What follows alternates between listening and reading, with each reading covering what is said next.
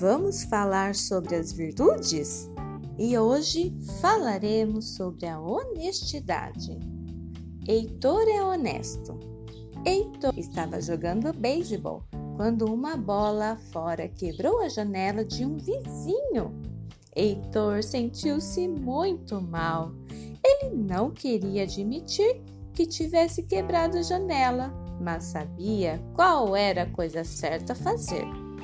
Heitor, então, encheu-se de coragem para tocar a campainha do vizinho.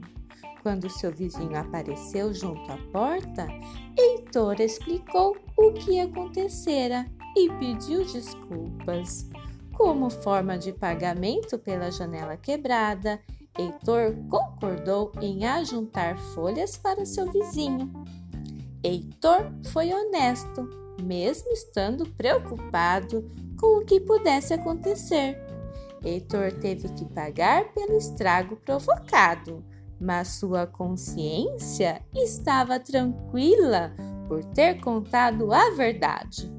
De que maneira você pode ser honesto? Diz aí!